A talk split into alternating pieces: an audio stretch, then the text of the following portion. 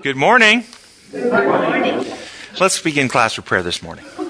My gracious Heavenly Father, we thank you for this opportunity to study. We invite you into our hearts, into our minds, into, our, into this room to, to fellowship with you.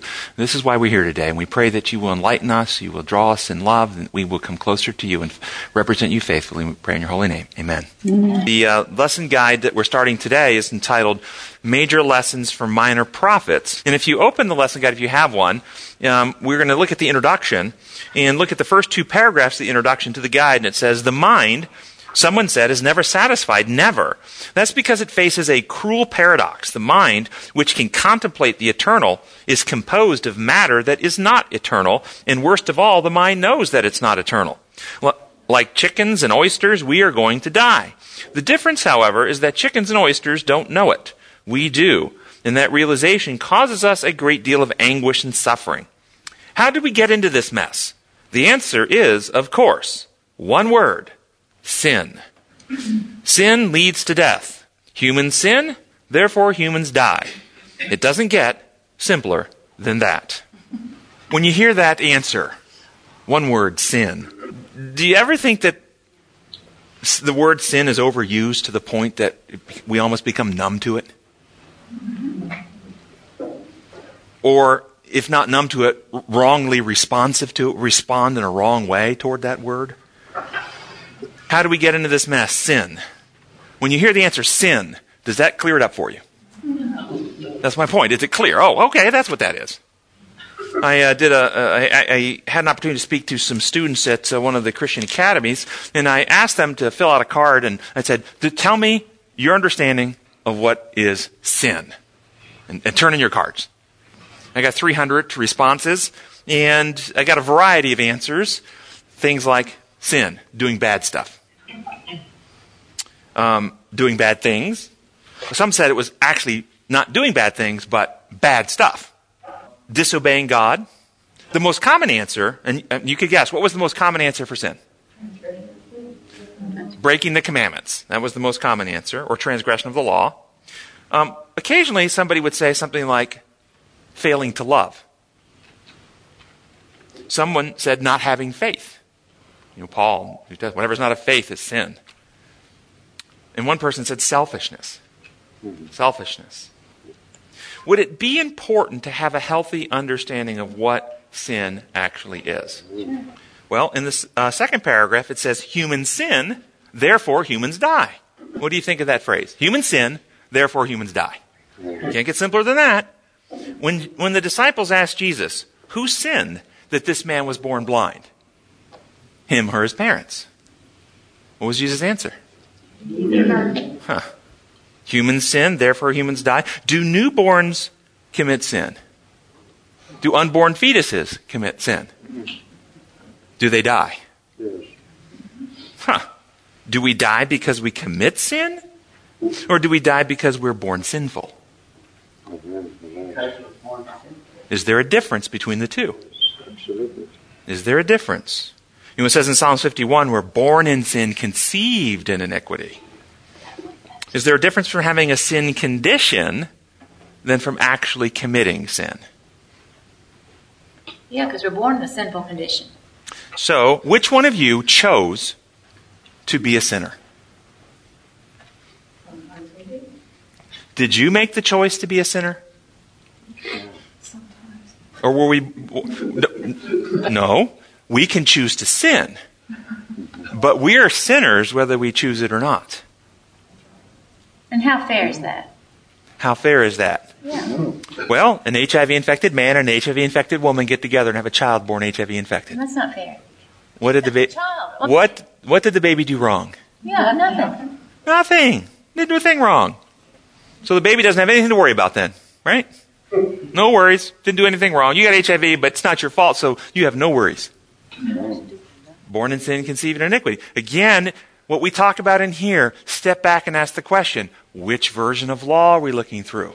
If we look through Roman imposed law, then it's all about whether you're guilty or innocent. Did you do it or not? That's what matters. And if you are guilty, then what can we do to have the law paid for in peace? But if it's under natural law, laws of life, design protocols, then you know what? The baby didn't do anything wrong. There's no guilt attached to the baby, but guess what? The baby still has a terminal condition, which needs remedy. You see the big difference, big difference. So back to the question. You know, we are born, we're born in sin because we descended from Adam, and Adam changed himself. So the question, what is sin? Transgression of the law, or being deviant, being out of harmony with the way life was des- is designed to operate. Sin is disharmony with God's character, law, methods, principles, the design protocols of love. And being out of harmony with the way life is built results in Yeah. death. There you go. So humans die because we sin, or another way to say that would be because we have a condition that is terminal and without remedy results in death.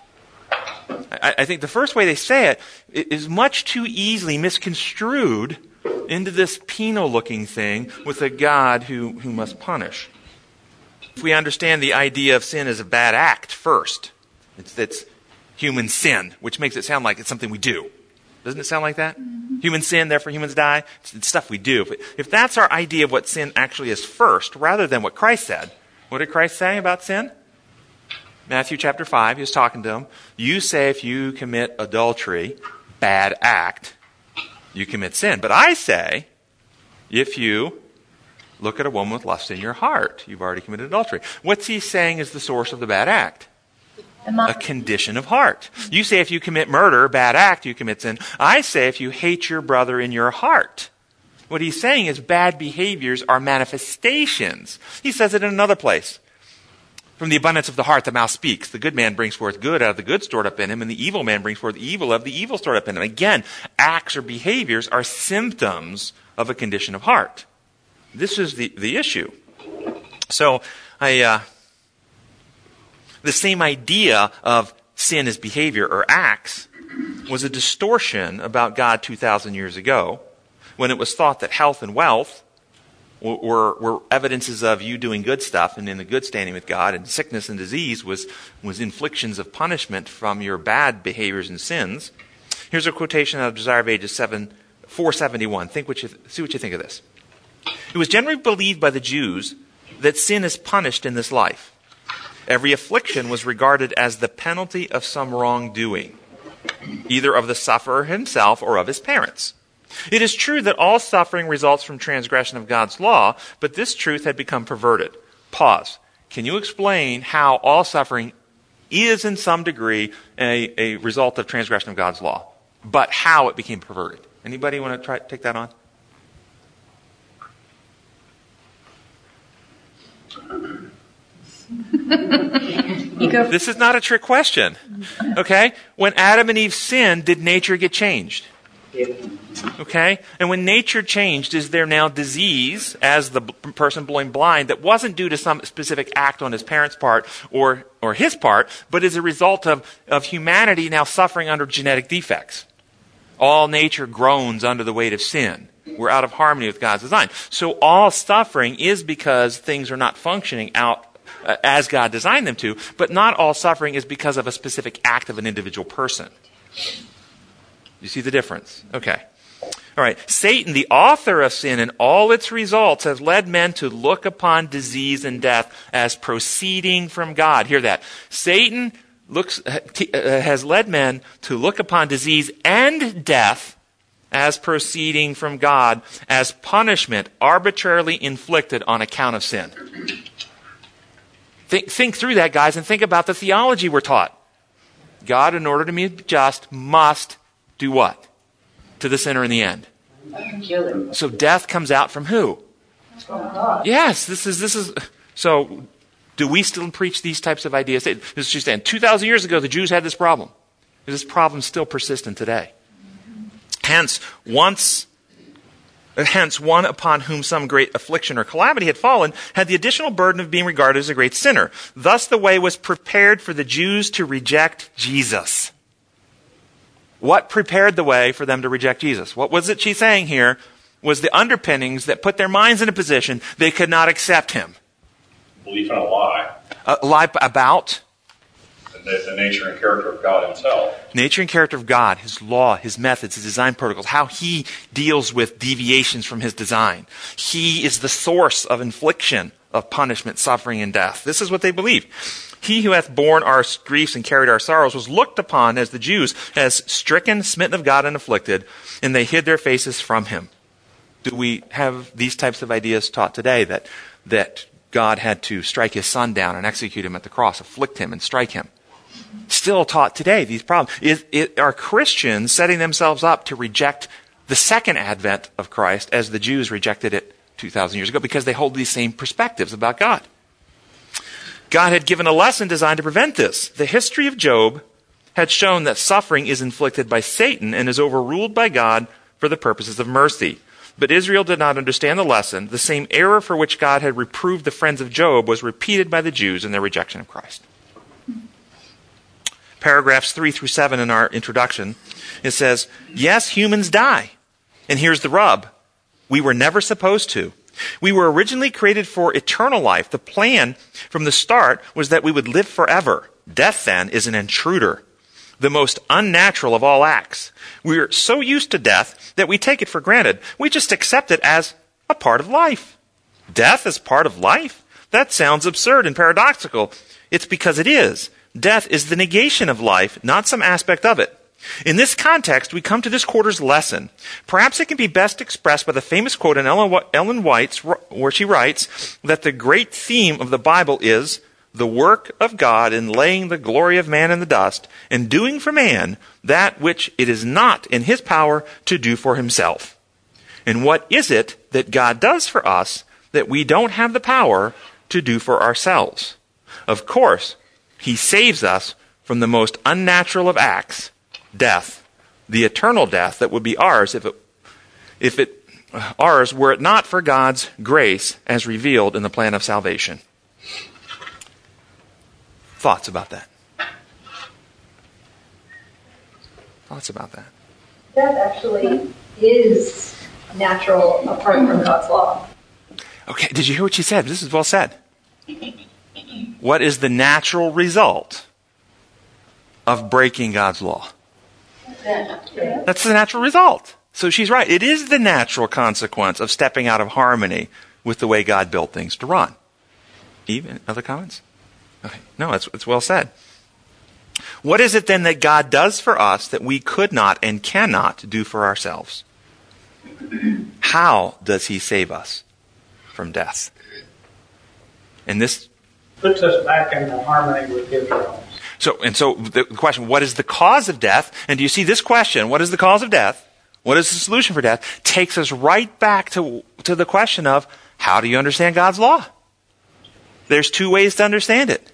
If you believe in the opposed law construct of a Roman emperor, then death is a just infliction of penalty or punishment. And Jesus came to appease and pay that penalty. But if we believe the law is what you're suggesting, the design protocols upon which life is built, then we believe that the death is a result of being out of harmony with God and His design. And we realize Jesus came to reveal truth, to break the bonds of deception that keeps our minds afraid of God, and to destroy death and cure humanity, putting us back into harmony with God and restoring His image in man. So the lesson concludes, the introduction concludes nicely with this. The message is that God wants to save us from our sins. Notice, save us from our sins or sinfulness, to save us from the devastation that sin, rebellion, and disobedience bring. This is well said. Over and over in these books, we see the Lord pleading with his people to repent, to put away their sins, to return to him, to find life, not death, salvation, not damnation, hope, not despair. This is well said. Christ God is working through Christ to heal, to save, to restore, not to condemn. And so let, as we go through this quarter, let that last sentence, that last, that portion I just quoted, let that be the focus that we're going to look to see God reaching to, to save us, to heal us and restore us. So jump into the first lesson, which is called spiritual adultery, Hosea. Spiritual adultery. And the lesson has a memory verse, which is Hosea 2.23. But before we read that, I want to actually read a little bit before that, Hosea 1, 4 through 11. So if you have your Bible, turn to Hosea 1, 4 through 11, because Hosea 1, 4 through 11 sets the, the groundwork to understand the memory verse. And this is what it says. Then the Lord said to Hosea, Call him, this is the first child that was going to be born to Gomer, call him Jezreel, because I will soon punish the house of Jehu for the massacre at Jezreel, and I will put an end to the kingdom of Israel. In that day I will break Israel's bow in the valley of Jezreel. Gomer con- conceived again and gave birth to a daughter. Then the, then the Lord said to Hosea, Call her Lo Ruhamah, for I will no longer show love to the house of Israel. The name Lo Ruhamah means not loved. So I will no longer show love to the house of Israel, that I should at all forgive them. Yet I will show love to the house of Judah. I will save them, not by bow, sword, battle, or by horses and horsemen, but by the Lord their God. And if you remember the history, the Assyrians came to attack Judah, and how were they saved? The 185,000 Assyrians, remember? They weren't saved by an army. They were saved by the Lord. After she had weaned Lo Ruhamah, Gomer had another child. Then the Lord said, Call him Lo Ami. For you are not my people, and Lo Ami means not my people. So these names of the children mean these things. For you are not my people, and I am not your God. Yet the Israelites will be like the sand on the seashore, which cannot be measured or counted. In the place where it was said to them, You are not my people, they will be called sons of the living God. The people of Judah and the people of Israel will be reunited, and they will appoint one leader and will come out of the land, for great will be the day of Jezreel. Now look at our memory verse. After that is our foundation. I will plant her for myself in the land. I will show my love to the one I called not my loved one. The Hebrew, not my loved one, Lo Ruhamah, the name of the first child. I, so uh, I will show my love to the one called Lo Ruhamah, not my loved one. I will say to those called not my people, in the Hebrew there, Lo Ami. I will say to the one called Lo Ami, You are my people. And they will say, You are my God. So do you see the connection here? So meditate on, think about that for a minute. And what was Hosea's life? This description, this, this reality of having children. And by the way, if you read the context, it appears that, um, uh, that Jezreel was the son of Hosea, but Lo, Lo Ruhamah Hama and Lo Ami were not. They are, they are not referred to as his children, but her children. So, what was the life of Hosea supposed to teach? Any thoughts? Possibilities. Pardon? The love of God. The love of God. Any, anything more specific than that? Was it to act out the history of the Jews? Yes. Or To show that God's love isn't dependent on our actions.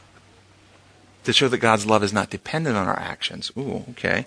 Also, that he is he is a lover of not only his own children, but the children that were never his children. Ah, okay. So, or do we see a type of God accepting people into the family of Abraham? These who are not my children will be called my children. These who are not genetic descendants of Abraham are going to be called children of Abraham.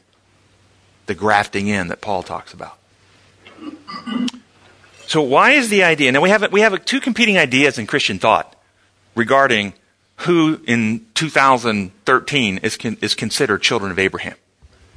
One thought is those who have genetic descendant, descendancy from Abraham are considered children of Abraham. Another thought are those who have accepted Christ and have the character of Abraham that Abraham received through his faith. He trusted God and was recognized as righteous. Those, so, so those who trust God and have righteous character are considered children of Abraham.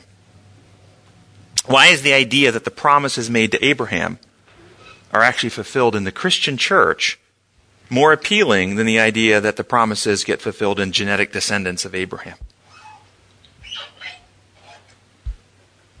We'd be left out if it weren't true. We'd be left out if it weren't true. Okay. Well, that's kind of, uh, it's true, but it's, you know, kind of selfish. but it's true. How about the problem of sin? Is the problem of sin and its solution a problem and a solution only for the genetic descendants of Abraham?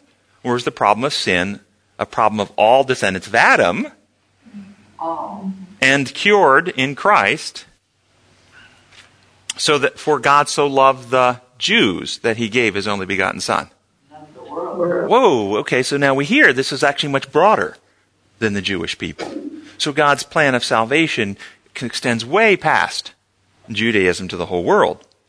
Jesus told the genetic descendants of Abraham that their father was, he looked at him and said, You are your father, the, the devil. Why? Because they had the wrong gene pool? Or they had the wrong character? The wrong character. If God chose a people for salvation uh, based on genetics, it would make God out to be a racist. Martin Luther King Jr. said, this is a famous quote, you've all heard it. I have a dream that my four little children will one day live in a nation where they will not be judged by the color of their skin, their genetics, but by the content of their character. But by the content of their character. Do you think Martin Luther King Jr. was wrong? Do you think that Jesus would tell Mr. King, well, actually, character isn't what's important, it's the genes you have? Because I'm going to tell you, guys, what I'm saying in some Christian groups would be anathema today. There are some Christian groups that would be quite upset at what I'm saying today because they actually believe it's genetics that matter. This is one of the reasons there's such a strong U.S. backing to the nation of Israel today. Because they see the promises made are not about character, but about genetics. So what does the scripture say about all this relationship? Well, Genesis 18:18 it says Abraham will surely become a great and powerful nation and all nations on earth will be blessed through him. How many nations? All nations, which means that the descendant, not descendants, Paul talks about the seed, not the seeds, the descendant of Abraham, Christ, will bring salvation for all human beings. Isaiah 42, 6, I, the Lord, have called you in righteousness. I will take hold of your hand. I will keep you and will make you to be a covenant for the people and a light to the Gentiles. To open the eyes that are blind, to free the captives from prison, and to release from the dungeons those who sit in darkness. A light to the Gentiles. Isaiah 56, Starting verse 3 Let no foreigner who has bound himself to the Lord say, The Lord will surely exclude me from his people. Did you hear that? Don't, don't let a foreigner say that the Lord will exclude you from his people. Let not any eunuch complain, I am only a dry tree. For this is what the Lord says To the eunuch who keeps my Sabbaths, who chooses what pleases me and holds fast to my covenant, to them I will give within my temple and its walls a memorial and a name. What's a name symbolic of? Character. And a name better than sons and daughters.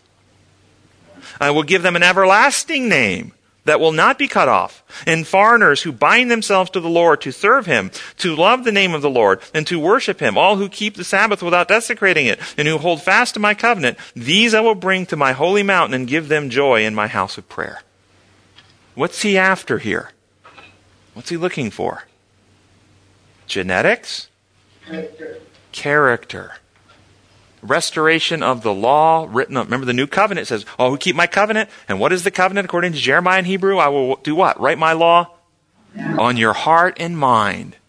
This is the covenant being restored, regenerated, recreated within. And it's, and it's true for Jew or Gentile alike. It doesn't matter nation, nationalities, color of skin. What matters is man looks on the outward appearance, but the Lord looks on the heart. This is the question. Who do you think wants us to be divided by external, superficial stuff? It's the devil. Yeah. Sunday's lesson, third paragraph, it says, there are important parallels between Hosea's story and God's experience with Israel. On a human level, Gomer was an adulteress. Gomer was adulterous against Hosea. On a spiritual level, Israel was unfaithful to God. Just as Gomer's immor- immorality uh, hurt her husband's heart, so Israel's idolatry grieved the great heart of God. Hosea was called to endure a broken heart and broken marriage. He must have suffered public indignation and disgrace. Yet, the more he experienced Gomer's unfaithfulness, the deeper was his understanding of God's pain and frustration with Israel. What is adultery? Is it different in marriage than with God? Is marital adultery physical, where adultery with God is with the heart? Or is marital adultery also with the heart? Yes. How does the Lord handle our adultery with Him? with forgiveness. First thing on my list. There's actually a, I, I actually listed a, a, a, progression that happens. First thing, with forgiveness. What happens next? What do you do after forgives? Next thing God does with, with adultery. Seeks to restore. He doesn't restore. Seeks to restore. Pleads, begs, goes after, longs for. And then what? He warns. What's he warn of? What's, what's the warning that the Lord gives for those in adultery with him? Consequences. Yeah, which is what? What, what, are the, what is the result of, of, of staying in rebellion against the Lord, of staying alienated from him? Yeah. So then what does the Lord do after he forgives, after he seeks to restore, after he pleads, after he begs, after he warns? He lets go to reap suffering and pain. And then, when we cry out to him, he rescues. He rescues and pleads with us again and loves us and forgives us and leaves us free and lets us go again to reap the pain again and rescues again and forgives again and lets us go again to reap the pain again. Do you see the, do you see the pattern?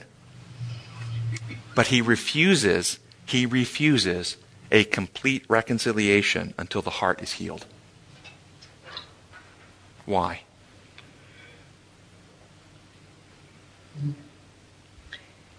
You can't have a complete reconciliation until the heart is healed. Because, did you hear what she said? Because it's not possible. You can't have a complete reconciliation with a divided heart.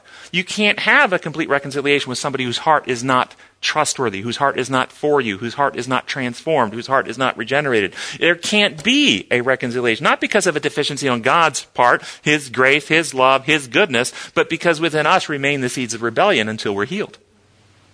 Isn't it beautiful? Monday's lesson continues with spiritual adultery. What, and the question is, what is spiritual adultery? How did the Jews commit spiritual adultery? What did they do? Second paragraph says, the prophet Jeremiah compared God's unfaithful people to a prostitute who lived with many lovers despite everything that God provided for them. In a similar way, the prophet Ezekiel called idolatrous Israel an adulterous wife who had departed from her true husband. For this reason, idolatry in the Bible is viewed as spiritual adultery. Idolatry. You agree? Anybody disagree? Agree? Disagree? Uh, uh, we sleep?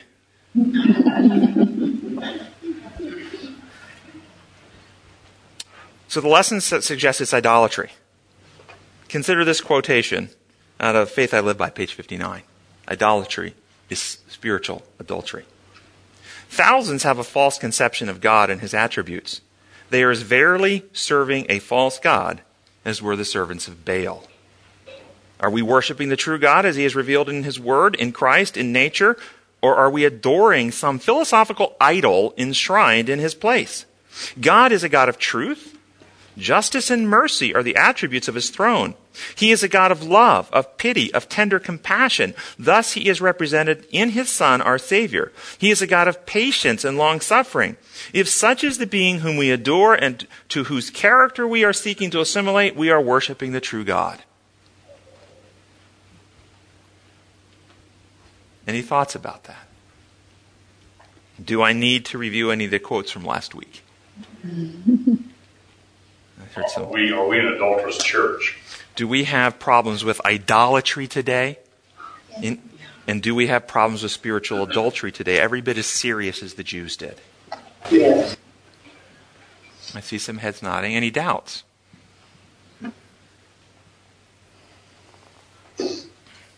And then the third paragraph, I'm not going to read the quotes from last week because we have more to cover, but go back and read last week's notes if you haven't, and you'll see documentation from the various, you know, uh, authority sources in Christianity on the views they take and what they describe God and what he did to his son.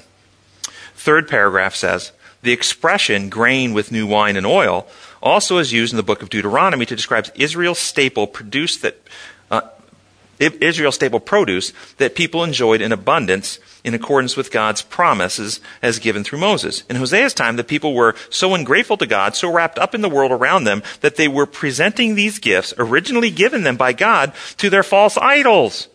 What a warning this should be to all of us that the gifts we have been given should be used in the service of the Lord and not in ways that never were intended for them. Is it possible for us today to use God's gifts in ways that work against God's cause? How? Misrepresenting Him. Misrepresenting Him. Any, any specific examples? Jesus said that, you know, to the Jews, you travel across the world and you you evangelize and proselytize and bring people in, and they're twice the son of hell as you are. So we can do the same thing if we are presenting the wrong picture of God through our evangelism. And so evangelism to a distorted picture of God would be a misuse of our resources. Yeah. How many Christians think they're doing that? How many Christians that are evangelizing think they're representing God falsely? Did the Jews and the Pharisees actually, who were going out and evangelizing Christ's day, actually believe they were working for the devil? Well, that's a red flag. That's a very serious thing to consider, isn't it? I mean, everybody who's on a mission for God thinks that their mission is the right mission. Yeah. How do you tell? What's a safe path?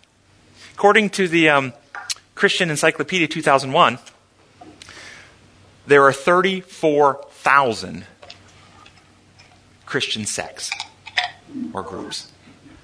34,000 different Christian sects or groups. All claiming the Bible as their basis of faith. Think that through. How could it possibly be that this one book results in 34,000 different groups? Do you see there's something wrong, isn't there? And I'm going to suggest to you what's wrong is that people have, have, have fallen into the trap of dividing the, the resources or threads that God has given us to discern truth. And the scripture tells us there's three primary. One, scripture. All scripture is God breathed and given for reproof and righteousness and so forth. So scripture itself. Romans chapter 2 says, For God's divine nature is understood and seen in what he has made, so that men are without excuse. Nature, science. And the Bible tells us, Taste and see that the Lord is good, which is experience. Or he said to, to mm. Thomas, Hey, touch and see. Put your hand in my side. Feel, feel. Get some experience here. Three threads of evidence are to be harmonized perfectly. And if you have an idea that's supported by one thread but contradicted by the others, there's something wrong with that idea. And if you have science without scripture, you get into agnosticism and evolutionism. If you had experience without scripture and science, you end up in mysticism and fanaticism. And if you end up with scripture without science and experience, you end up with 34,000 different views and everybody confused. And in our class, in our ministry, we have developed the, the integrative evidence based approach where all three threads have to harmonize. All three threads have to harmonize. And when that happens, you can navigate through all the different views out there. And I can tell you, the, the chief opponents of what we teach here in this community, we're adamant that this approach cannot be used. We cannot bring in experience and we cannot bring in um, science, even though there's biblical foundation for doing that. They want sola scriptura and the scripture only. Why? Because you can, when you take scripture and, and wrest it away from the evidence of God's designs in the natural world around us that He built and the experience we have, you can twist scripture to say anything. You get 34,000 different groups. This is why. Yes. Not to make an excuse or justify it, but I know from my own personal experience, when, when you said the third part is taste and see, experience, taste and see that I'm good. I know in my own personal experience, I didn't even know what good was. And still, am still learning what good is. I'm still learning what real, genuine love looks like. But and that's changed over the last five years dramatically. I thought I knew when the Bible said God is love, I thought I knew what that meant. And I had a terribly distorted view of love. How is it? Tell us how it changed over the five years. Well, I think I had no concept that when the Bible said God is love, that meant purely, truly all of the things that I associate when I say Dennis is loving.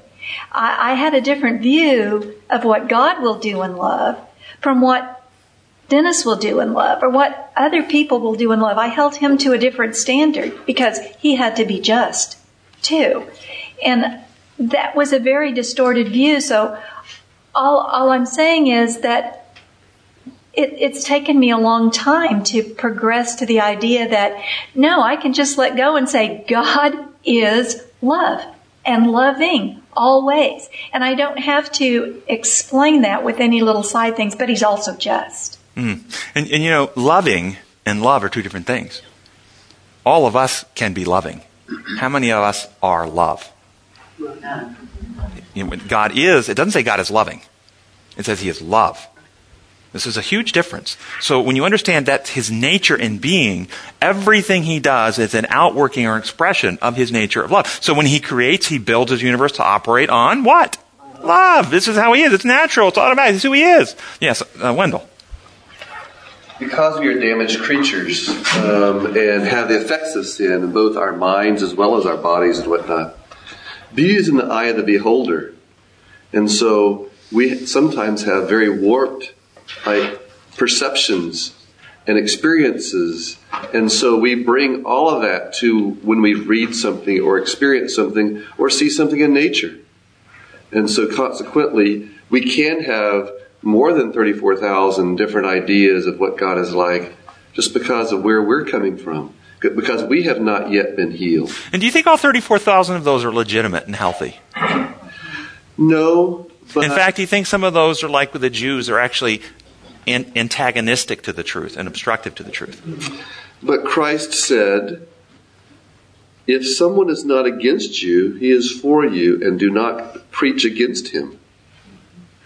And so, even though I do not agree with most of the things that I hear, I have to be a little careful in condemning others' valid attempts at searching after God. Yeah, yeah, I, am not suggesting that. What I am suggesting, though, is that there are methods that are um, much more likely to help us navigate accurately the evidences God has given v- versus methods that are much more vulnerable to leading to uh, a, a warping or a distortion of our conclusions than others. And so I'm, I'm suggesting that, that we're safer when we integrate the three than if we go with one of the three. We're much more vulnerable, even with an honest heart, to being to, to misunderstanding, with an innocent misunderstanding. But this is the point that Ellen White makes uh, when she talks about Paul, that Paul's heart was for the Lord, but he was misguided. He was zealous, but he had misunderstanding. And therefore, it's, and she uses the analogy, if you innocently, with, with a good motive, take the wrong highway, you end up in the wrong place. Okay? And so error does not lead to truth. And even an innocent person embracing and promoting error does not get edified by error. So with an innocent heart, we can still end up in the wrong place. So uh, it, what I'm suggesting is not to tell people you should believe this idea or that idea. I'm trying to suggest a methodology that you incorporate into your search for truth that would be more safe, particularly when you bring in testable laws that you can test in the world around you. Those things are very powerful. In, in, in my new book, I, I introduce this method into the book. And, and, we, and every major point we go through, I show through all three threads through Scripture, through science, through experience um, how each truth is supported by all three threads in, in this book. So it, it's, it's a powerful mechanism, yes. Uh, there was a time in our Earth's history where there was one, let's say, organization or one group that basically gave us what they thought was the picture uh, of God that we should have. The Reformation kind of took care of that, and then we, you know, it split into different different areas, and then, as you say, we have thirty-four thousand different groups. But I think it comes down to I think each one of us as an individual has a picture of God and we have to deal with it on that level. So we have millions of different approaches as, as far as an individual is concerned rather than groups. And, and I think maybe that's what Wendell was trying to suggest that, that people come from their starting point and have their own perspectives. And, and when I was in psychiatry, that one of the metaphors they told us is, is a golf metaphor that you play the ball where it lies. You don't get the privilege of moving it to a, a better place. You meet people where they are, speak a language they understand, have to help them with the ideas that they have. I think that's what you're saying too, isn't it? Yeah. That there's all these different views because it's where people are. Did you have more you wanted to say? No. Yeah. Okay. Yes, over here. Jesus, at the end of his life, based on this earth, basically said that, Father, I've done the work that you gave me to do. I have revealed you to the people.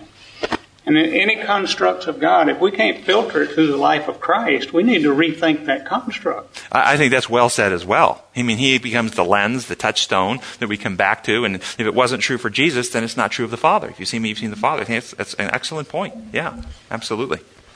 Let, us go on to Tuesday's lesson. And Tuesday suggests that we look at Hosea chapter 2. And so turn to your scriptures to Hosea 2. We're going to go through chapter 2. And we're going to actually, you know, read a verse or two, and then we're going to talk about what it's saying, what it means. Um, starting in verse 1. Say to your brothers, my people, and, your, and say of your brothers, my people, and of your sisters, my loved one. Rebuke your mother. Rebuke her, for she is not my wife, and I am not her husband. Let her remove the adulterous look from her face and the unfaithfulness from between her breasts. What does it mean? Is this talking about Gomer? About the people of Israel? About the Christian church? Or about all of humanity? Or all of the above are included? All the above. All the above. Okay. Why are they not husband and wife. Why are they not husband and wife? He says, You are not my wife. Why? She is not my wife. I am not her husband. Why? Because those aren't words. Those aren't words. Those aren't. Can you? Because they're not legal documents, are they? Right. What does it mean to be a husband and wife in, re, in reality, in God's view? The two shall become one. In, and remember what Jesus prayed in John 17. I pray that they will be that one, as you and I are one. The unity of heart, mind, motive, purpose, character. They're not husband and wife because they have different character. God is holy, she's not holy. God is loving, she's selfish. They're not united. They're not husband and wife. Well said. Alrighty. Uh, what is implied by unfaithfulness from between her breasts? Her heart. Her heart. What li- yeah, exactly. What lies below the breast, right? The heart. Exactly right. Exactly right. It's suggesting that the issue is of unity in a genuine marriage is the intimacy and bond of the heart, which was not in this relationship. All right, verse 3. Otherwise, I will strip her naked and make her as bare as on the day she was born. I will make her like a desert, turn her into a parched land, and slay her with thirst. Well, that sounds nice. Remember that woman. No. What, what, does it mean? Will God inflict this, or is this an expression of what happens to the soul separate from God? Remember in Revelation describing the Laodicean church wretched, poor, blind, and naked. Speaking of physical nakedness or spiritual nakedness. What about here in the case of Hosea? Is this talking about physical nakedness or spiritual nakedness? And then when Jesus told the woman at the well, ask, if you could ask me, I'd give you living water. It'd overflow. You never thirst again. Was he speaking of H2O or something else when he talked to the woman at the well? When he talks about the woman here dying of thirst, is it talking about water, H2O, or something else? And what does the water represent? When he tells the woman at the well, if you ask me, I would, I would, and it would overflow to many. Love. Pours his love. The spiritual water is the water of love pours it into our hearts and overflows to many. We love others. But you, when you're committing adultery, you don't love. You're selfish. All about me. I'm going to get what I can get. Not loving other people. Die of thirst. Die of lack of love. Verse 4. I will not show my love to her children because they are children of adultery. Does it say God does not love her children? Is that what it says? God does not love her children. It says he won't show his love to her. Why? Why doesn't he show his love? Because such blessings would be misused, would be misunderstood, would be taken as evidences of blessings from false gods and solidify their, her children in rebellion against God. He can't bless them. He can't pour it out upon them because their minds are not right. They would misunderstand it as proof that what they're doing is okay. Verse 5. Their mother has been unfaithful and has conceived them in disgrace. She says, I will go after my lovers who give me my food and my water, my wool and my linen, my oil and my drink. Therefore I will block her path with thorn bushes. I will wall her in so that she cannot find her way. Tim, Yes. how do you contrast that then with the text that said that, that God rains on the just and the unjust? And, and we know that, I mean, God does bless. Well, first off, we're staying in the context. We're telling a story. There's a metaphor. There's an analogy being told here. And we would do an injustice to pull that out and compare it with something else talked about in another context for another purpose. When, when, the, when, and so right now we're looking at a purpose here. He's trying to describe a process. That's not suggesting the sun doesn't shine on everyone. Of course, that's true. But, but God's ability to bless us as individuals in our lives, to develop our, our, our, our resources, our, our talents, and so forth, the parable of the talent, can't go forward if we're misusing them. This is what it's saying here. I can't pour the blessing out on you. And in fact, why, why did they end up in, in, in, uh, in captivity? Why were they taken away? Why did the, the hedge be pulled around? Back when they were out in the wilderness and the, and the scorpions and snakes came in, why did it happen? Did God send the, the snakes in? No, He only withdrew because they were rebelling. I can't continue to bless you and protect you like this because you'll think what you're doing is okay. So that's what's going on. All right. So, what verse were we on? Okay, so we just did 5 and 6. What does it mean? Does God actively inflict harm? Or is this a description of the natural consequences built into reality that occur when we step out of harmony with God's design? What happens to the drug addict, the porn addict, the adulterer, the smoker? When we violate God's law, do we reap consequences that hurt like thorn bushes? And if we, if we thrash around frantic to free ourselves, do we get confused, lost, overwhelmed, and unable to find our way out? That's what it's talking about. She can't find her way out. Stuck in all her confusion. Hand, yes, somewhere? Uh, I, was, uh, I was just going to make the, that, that same point that, um, that it's not necessarily God withdrawing his presence or withdrawing his blessings. It's just that when we have a wrong concept of God, we lose our way. We become confused. I mean, everything, our whole, uh, our concept of God shapes our understanding of, of, of our life and of every concept in the Bible. Well said. Absolutely right. Absolutely right. And so if this happens, what you're saying happens, is it an infliction or is it the automatic result or consequence of choosing distorted beliefs and choosing destructive behaviors? Next verse, 7. She will chase after her lovers, but not catch them. She will look for them, but not find them. She will say, I will go back to my husband as at first, for then I was better off than now. What's being described? Reality bears in. You go into the rebellious life, you walk away from God's design, you live out of harmony the way He built things, and reality bears in. You, what, what the addict calls the hit bottom. The prodigal son, eating the, eating the pig's food, living the pig's slop. This is the same, same process described there. All your efforts to find peace, you can't find peace in the ways of the world.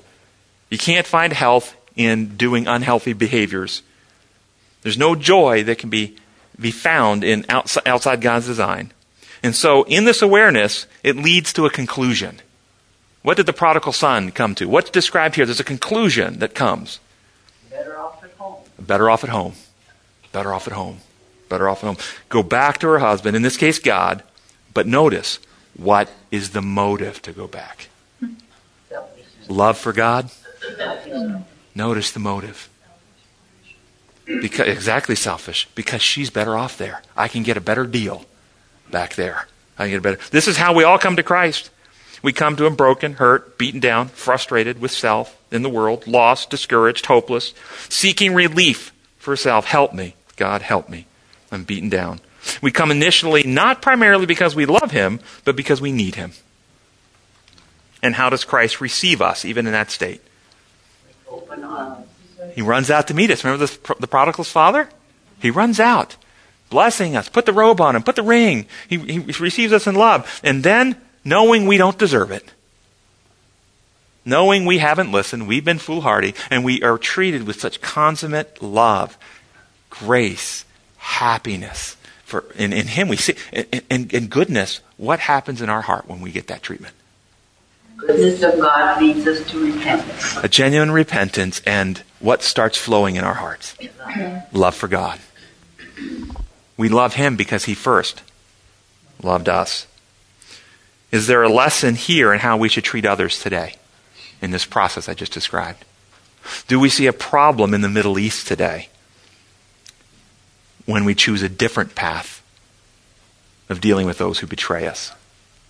We, f- choose a path of, of punishment and retaliation, yes?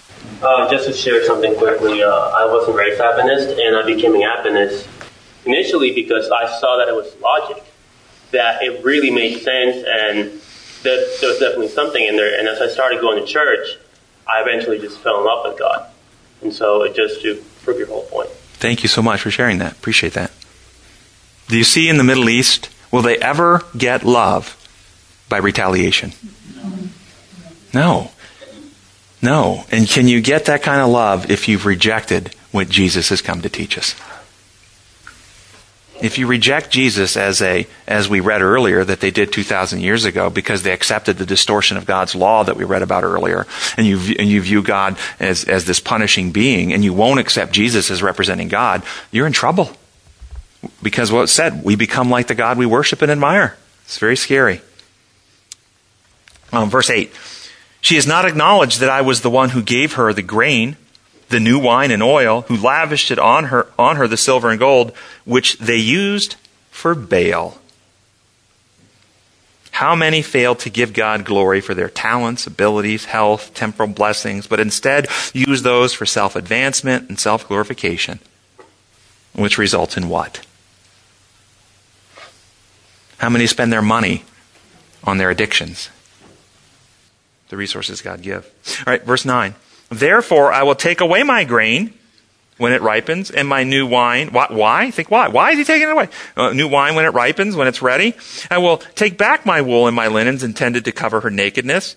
So now I will expose her lewdness before the eyes of her lovers. No one will take her out of my hands. I will stop her celebrations, her yearly festivals, her new moons, her Sabbath days, her appointed feast days. I will ruin her vines and her fig trees, which she said were, were to, which she said were her pay from her lovers. I will make them a thicket, and wild animals will devour them. I will punish her for the day she burned incense to the Baals. She decked herself with rings and jewels and went after her lovers, but me she forgot, declares the Lord. What does all this mean? Is it God who's inflicting punishment? Is it, she said consequence. Is it God who's inflicting punishment, or is it he's pulling back and letting her have her way? Romans 1. Yes, they did not think it worthwhile to retain the knowledge of God. Therefore, he gave them up. He gave them up. He let them go. Yes. It's, this is fascinating to me that God is willing to take the blame uh, for for these things. He's willing to risk being misunderstood in an effort to to get Israel's attention, to get our attention. Yes, and in the Old Testament, he knew he knew you know, when this was written that it would be misconstrued, that he would be blamed for inflicting punishment. And in, in the reality, he's he's given us an idea of the natural progression or the way it snowballs. And one of the explanations I like best as to why God did speak in this way so many times in the Old Testament is because of the nature of the mind of the people. They were primitive, polytheistic. In a polytheistic world, with lots of local deities, and everybody sacrificed to all the deities because the more deities you sacrifice to, the better your odds were to have a good outcome. And so if you look in the Old Testament, there's not a lot of reference to Satan. You can see him in Job. You can see him referenced in Ezekiel and, and, and uh, Isaiah, the serpent in the, in the garden, but he's not referenced a lot. And often, uh, and the best explanation I have is because God knew that if you actually exposed Satan then, that many of the people would have worshipped him and started sacrificing to him. And so God took the responsibility for all of it on him so that they would deal with him and only him. Um, let's go on. Let's go on. Yes. It's like everybody was children. When you're dealing with children, they see the parent as the enforcer.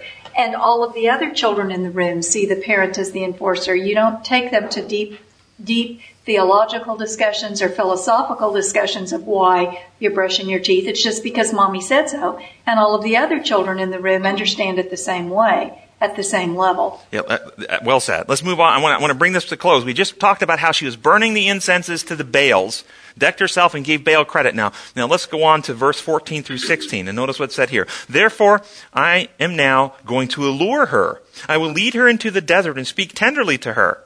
There I will give her back her vineyards and will make the valley of Achor a door of hope.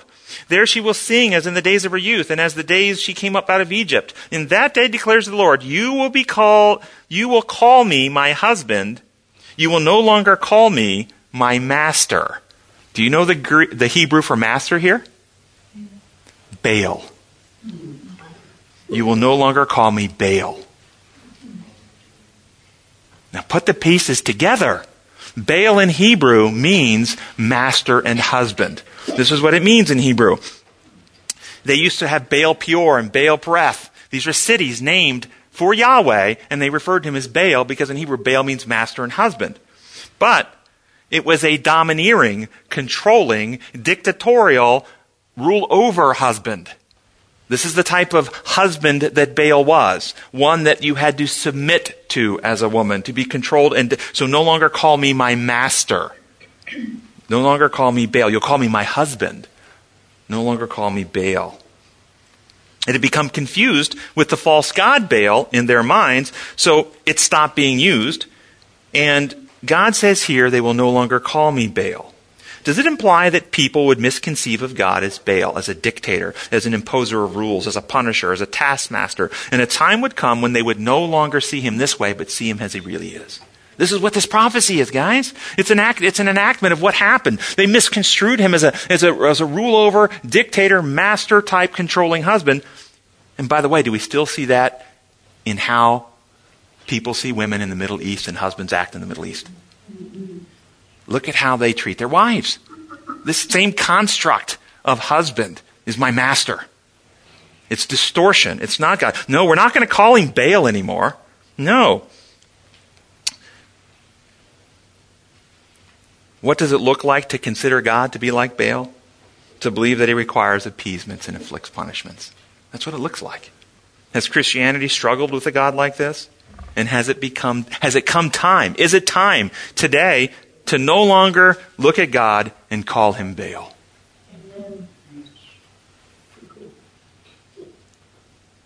And notice now what happens when we finally, notice the, the conclusion here of what happens when we finally stop seeing God as Baal, when we return to the truth about God, as was said earlier, revealed in Jesus. I will remove the names of the Baals from their lips. No longer will they, their names be invoked.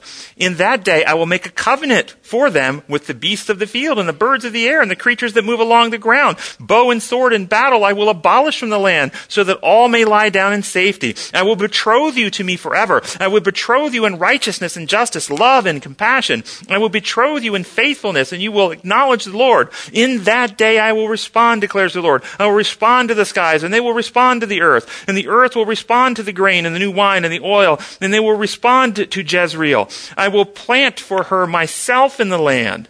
I will plant her for myself in the land. I will show my people to love one, to the one I called not my love. I will show my love to the one called not my love. I will say to those called not my people, you are my people. And they will say, you are my God. Do you notice what the, what the holdup here is?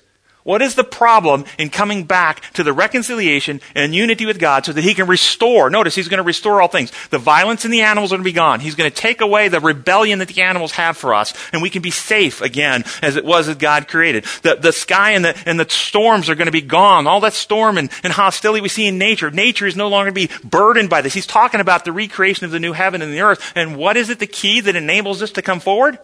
When we stop teaching God is like Baal. That's the final message of mercy. In Christ's Object Lessons 415, it says the final message of mercy to lighten the world for Christ's return is the truth about God's character of love. And we have exchanged it. Christianity has been duped to teach this distortion that God is like Baal. To stop the idolatry. We must stop it. Come back to the truth that God is exactly like Jesus revealed him to be. I wish we had time to go into the Old New Covenant, which is in Wednesday's lesson.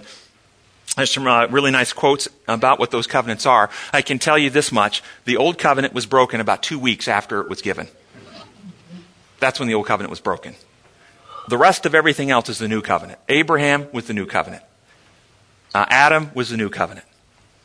Christ and what he brought, of course, is the culmination of the new covenant. All the actions of the Old Testament after the two weeks, the two weeks up until the time they worshiped the golden calf, that was the Old Covenant. After that, the rest of what they were doing was an enactment or a little illustration or a little theater, a little play to show the new covenant. It wasn't the Old Covenant. The Old Covenant lasted two weeks. That was it. And the old covenant was simply obey and live. It's on you. We will do it. It's on us. We will, pro- we will provide our own remedy and heal ourselves. That was the old covenant. The new covenant is Christ will do for us what we can't do for ourselves. He will take our condition upon himself, cure the condition, provide remedy to heal and restore us. So it's no longer I that live, but Christ lives in me. And there's some really good quotes that describe this. So get the notes off our website and you can see those quotes. Our gracious Heavenly Father, we long for your coming. We are sometimes maybe impatient and frustrated because we see so many distortions about you. We see so many clinging to the Baal concept of who you are, so many viciously fighting this message about your true character of love. And Lord, we pray that as fire fell for Elijah, that the fire of your spirit will fall on this earth. The fire of your truth and love will fall into our hearts and, and light a flame in, in, in our beings that we can be uh, sentinel lights to, to reveal the truth about your character, that the, that the false ideas of you will be consumed in the fire of your love and truth, and the world will see you and you will come soon. We pray in your holy name. Amen.